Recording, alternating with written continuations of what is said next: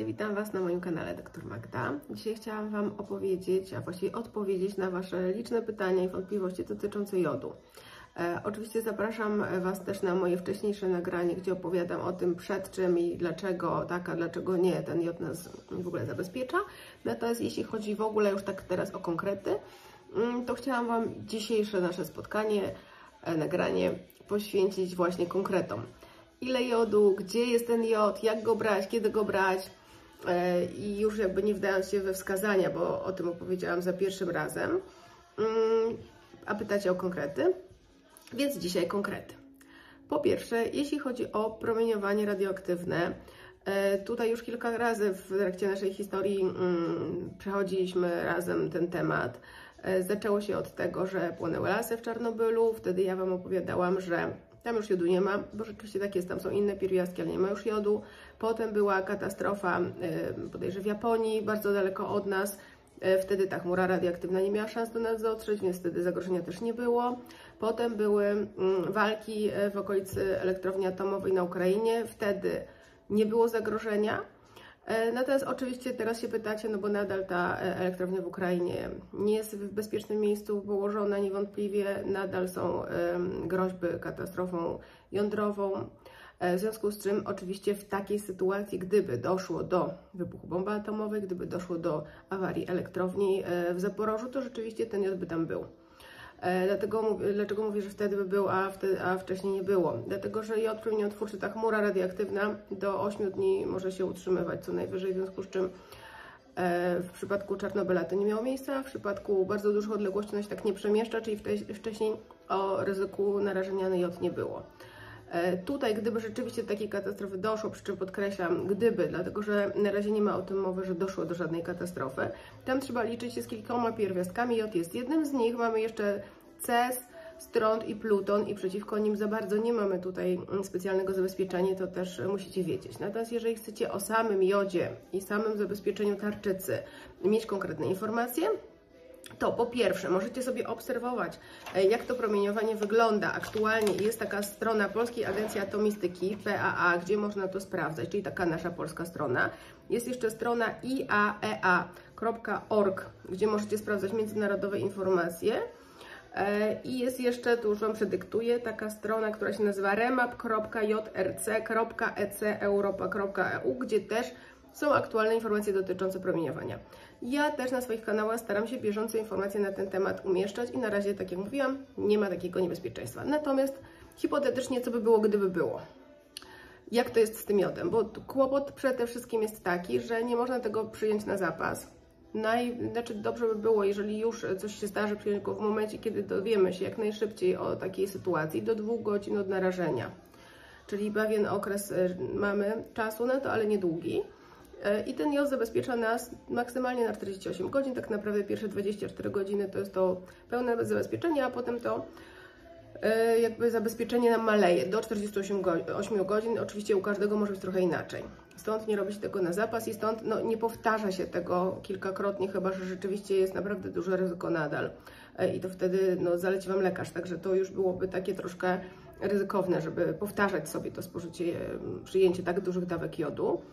Więc jeden, jedna rzecz, o którą pytacie, kiedy i e, jakby jak, i jak, w jakim czasie i na ile zabezpiecza, no to właśnie do dwóch godzin od narażenia zabezpiecza do 48 godzin.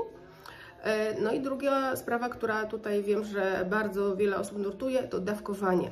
E, I tutaj to jest bardzo mylące, dlatego że jod stosowany w takich dawkach leczniczych, na przykład w niedoczynności tarczycy z niedoboru jodu, to są mikrogramy. Jest jodid, jest kelp, one są w dawkach 100 mikrogramów, 200 mikrogramów, czyli to są takie dawki terapeutyczne. Natomiast dawki blokujące pracę tarczycy, one już są w miligramach. Stąd y, mnóstwo dostałam na blogu komentarzy, jak mam jodid w domu, jak mam to sobie przeliczyć, wychodzi mi, że jedna tabletka albo dwie, ktoś inny pisze, że wychodzi mu, że tysiąc tabletek. No właśnie, tutaj jest kwestia, czysta matematyka, tu jest kwestia po prostu przelicznika. Czyli generalnie te preparaty nie za bardzo się nadają. Te preparaty stosowane w terapii, czyli ten jodid czy kelp, no bo to są takie najbardziej popularne i to są te preparaty dostępne w Polsce, one nie za bardzo się nadają właśnie z racji na zbyt niską dawkę, bo ona nie zablokuje tarczycy, czyli nas nie zabezpieczy. Jedne są osoby, które suplementują sobie jod, w takich dawkach nie mogą się też czuć zabezpieczone. Do zabezpieczenia stosuje się dawki miligramowe i to jest pewnie ten taki osławiony, kojarzony przez Was pewnie płyn Lugola albo po prostu jodek potasu w tabletkach. I tak, jeśli chodzi o płyn Lugola, e, Dawki sugerują ta, e, taką jednoprocentową jakby mieszaninę płynu Lugola, gdzie jedna kropla to jest 0,825 mg jodu, czyli 825 mikrogramów jodu. 1 e, gram roztworu takiego płynu Lugola to jest 25 mg jodu. I tutaj też pytacie, jak to, że tutaj chyba coś jest nieściśle, bo to Wam się matematycznie nie przeliża. Trzeba wiedzieć, że 1 gram płynu to jest 10 mg jodu i 20 mg jodku potasu. Stąd to wyliczenie, które podaję też na blogu i stąd to dawkowanie, o którym wspominam. E, I teraz ile tego przyjmować, tego płynu Lugola? Jeśli chodzi o 1% płyn Lugola, to osobom dorosłym zaleca się 120 kropli jednorazowo. I tutaj, bo też pytacie, ciężarne, karmiące, tak samo. Czyli czy ciężarna, czy karmiąca, tak jak każda inna osoba dorosła, 120 kropli. Przy czym też nie ma tutaj e, takiego rozróżnienia, że ja mam e, Gravesa, a ja mam Hashimoto, a ja mam Guski. Każda osoba. To znaczy, jedyna osoba, która no, może czuć się wykluczona, to osoba, która jest po całkowitym usunięciu tarczycy, dlatego że ten jod nie ma tam czego blokować. Natomiast wszystkie inne osoby, które mają jakąś chorobę tarczycy lub zdrową tarczycę, takie samo dawkowanie, nieważne czy ktoś bierze hormony tarczycy, by też o to pytacie, to nie ma w tym momencie znaczenia, no bo my się chronimy jakby przed ryzykiem wpływu niekorzystnego tego jodu na naszą tarczycę w przyszłości, czyli chronimy się przed rakiem tarczycy w ten sposób, czyli blokujemy ją, żeby ona już nic nie wyłapała więcej. Tak jak wspomniałam, jednoprocentowy, bo jest też 5% i o to pytać. Jednoprocentowy płyn gola 120 kropli, osoba dorosła, dziecko do, między trzecim rokiem życia a pełnoletnością, czyli 3-18 lat, to jest połowa tej dawki, czyli 60 kropli, młodsze dzieci 30 kropli, a Noworodki, czyli pierwszy miesiąc życia, 15 kropli.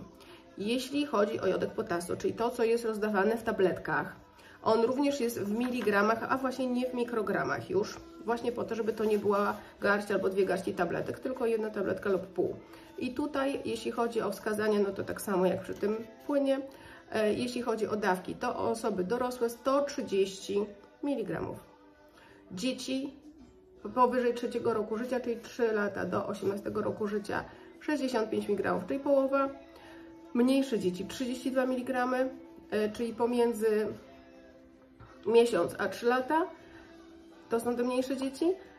32 mg, a takie najmłodsze maluchy 16 mg, czyli te noworodki do pierwszego, do ukończenia pierwszego miesiąca życia. Natomiast podkreślam, nawet jeśli ktoś ma ten jod w domu, bo wiem, że dużo osób się zabezpieczało, nie przyjmujcie go na własną rękę, nie podawajcie go na oko, na zapas dzieciom. Nie ma sensu też suplementacja na przykład tych mikrogramowych dawek, że to się może jakoś tam skumuluje. To się nie skumuluje właśnie w ten sposób.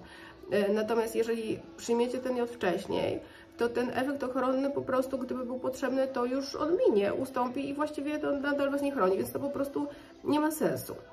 E, czy robić, jeszcze było takie pytanie, testy, nakraplać sobie płyn gola na skórę i patrzeć, czy się wchłonie, czy nie wchłonie? Nie, dlatego, że on wyparuje e, i to, to nic nie da. No, w którymś momencie on po prostu on jest na... Mm, e, jakby stosowania zewnętrznego, on paruje i to, że on wyschnie zniknie, przestanie być mokre to miejsce, to nie znaczy, że macie niedobór jodu, albo że ten jod Wam jest potrzebny, albo że on się wchłonął. Oczywiście, że jod przez skórę też się wchłania, natomiast nie jesteśmy w stanie wyliczyć, jakie to są ilości, w związku z czym nie byłoby to wiarygodne, czy ktoś wysmaruje, nie wiem, sobie całą nogę płynem Lugolej wystarczy, czy pół ręki i wystarczy, no po prostu tego się nie da policzyć. To by trzeba monitorować stężenie jodu we krwi u danej osoby, przez dłuższy czas, żeby wyliczyć jakieś takie zastosowanie, więc jakby nie, nie ma sensu smarować się płynem Lugola w celu zabezpieczenia przed katastrofą nuklearną. Natomiast, e, tak jak mówiłam, można sobie sprawdzać to promieniowanie. Ja myślę, że to tak, ma też takie działanie uspokajające, jak widzimy, że nic się nie dzieje, dlatego że to jest kilka niezależnych stron e, i instytucji, więc tutaj myślę, że teoria spiskowa, że czegoś nam nie mówią, myślę, że tutaj nie ma zastosowania, no bo jest kilka niezależnych instytucji, E, które podlegają zupełnie komu innemu, jakby każda i one są, można sobie sprawdzać, są wiarygodne, to nie są, sytuacje, to nie są czasy Czarnobyla, kiedy my nie mieliśmy dostępu do informacji i Szwedzi bodajże mówili, że u nas się coś dzieje, a u nas cały czas była teoria, że, że jest bezpiecznie. Tak jak mówię, to już, to już nie to. Te stacje pomiarowe są na całym świecie rozmieszczone, można sobie monitorować, jest do nich dostęp i tak jak mówiłam, e, dyktowałam już te nazwy stron Ja też u siebie je udostępniam i też u mnie na Instagramie w takich relacjach zapisanych są linki do tych stron i można sobie tam też wejść, sprawdzić i samemu się przekonać. Jeśli macie wątpliwości, zawsze konsultujcie się ze swoim lekarzem prowadzącym. Do mnie też przychodzą pacjenci na wizyty i się pytają, czy ja w moim przypadku mogę przyjąć jod, gdyby była taka potrzeba. Generalnie, ponieważ on ma nas chronić przed wystąpieniem raka tarczycy, czyli przed takimi konsekwencjami niekorzystnymi w przyszłości, no to jest to tak jakby siła wyższa. No i my jakby naprawdę y, musiałby być jakiś wyjątkowy przypadek osoby, która by nie mogła tego jodu przyjąć. Dlatego, że tak jak mówię, to jest wyższa konieczność. Czyli tak jak operacje w trybie pilnym do wskazań życiowych, to tak samo tutaj traktujemy to podanie jodu, gdyby było potrzebne. Natomiast też nie robimy tego na zapas, no bo byłoby to działanie na szkodę danej osoby. Dlatego e, stąd takie obostrzenia i to nie jest jakaś taka tutaj e, nasza niechęć, żeby ten jod zalecać, tylko po prostu nie ma sensu dawać tego na zapas, bo w momencie, kiedy on byłby potrzebny, to już tego efektu ochronnego nie będziemy mieć. Mam nadzieję, że wszystko Wam tym razem już przybliżyłam, ale zapraszam też, jak wspomniałam, na mojego Instagrama dr Magda, gdzie ja dużo relacji na bieżąco wrzucam i na ten temat również, no bo na tematy bieżące, i na bloga dr Magda również się tak samo nazywa. E, tam jest kilka wpisów, bo ja okolicznie, okolicznościowo, jak się coś dzieje, czyli czy to pożary lasów w Czarnobylu, czy coś innego, to też bieżące informacje tam staram się zamieszczać. Można tam sobie te wszystkie przeliczniki znaleźć e, i ewentualnie sobie jeszcze tam przypomnieć, że tutaj coś było niejasnego, to tam ja to wszystko jeszcze raz tak na piśmie już tłumaczę. I do niedługiego zobaczenia.